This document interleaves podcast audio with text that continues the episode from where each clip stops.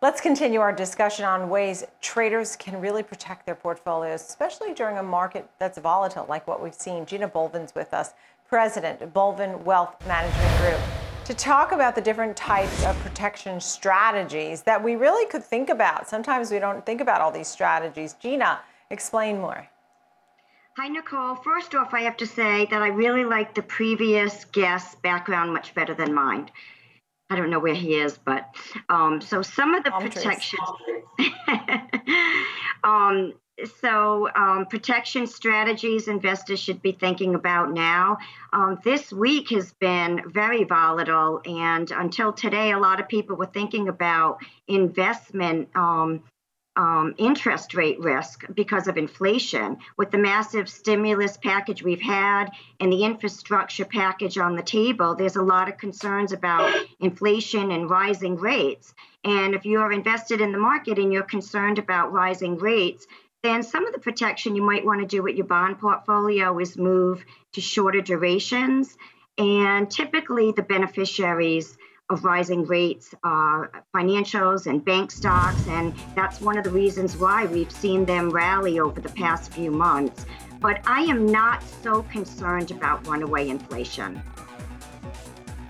Yeah, I'm not surprised. I think um, the Fed doesn't seem concerned about runaway inflation either. I know you're always looking to dividend paying stocks, dollar cost averaging. Um, you have ways to really mitigate risk, right? Right. So some some of the strategies, you know, let's go through them. You're right. I mean, one of the strategies is to rebalance, and that's just a disciplined strategy of taking some profits off your winners and going into maybe some underperformers. So, an example would be, you know, technology. If you've made a lot of money in the technology stocks that have done well over the past year, uh, now the Russell 2000 has had a pretty nice correction, moved back up a little this week, but you could get um, you could shave some of those profits and move into some small cap stocks.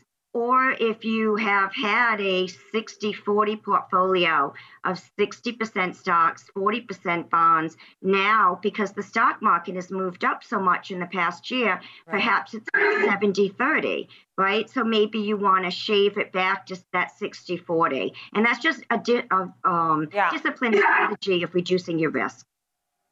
Yeah, I know you have a lot of ideas there, but I did promo what kinds of mistakes investors may make.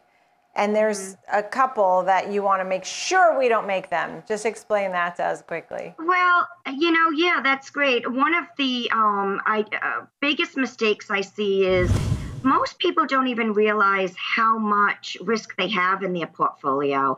And generally, when you get your statement on the front page, you look at that little pie chart and it's going to show you what is the percentage of stocks, what is the percentage of bonds. So, you know, dig that out and look through that. Um, and the other mistake that a lot of investors make is they have a false sense of security in their company stock and they have overexposure mm-hmm. to your company stock. Right. So even if you, you know, even if you work at a great company like Microsoft or Verizon or Apple, right, you still don't want to have all of your eggs in one basket, you know, and you want to diversify right. your portfolio. Um, and um, I think one of the biggest mistakes investors quickly make is not, not rebalancing. Not rebalancing. Gina, it's always great to have you on the show. Thank you so much. Gina Bolvin. President, Bolvin Wealth Management Group. Thank you, Gina.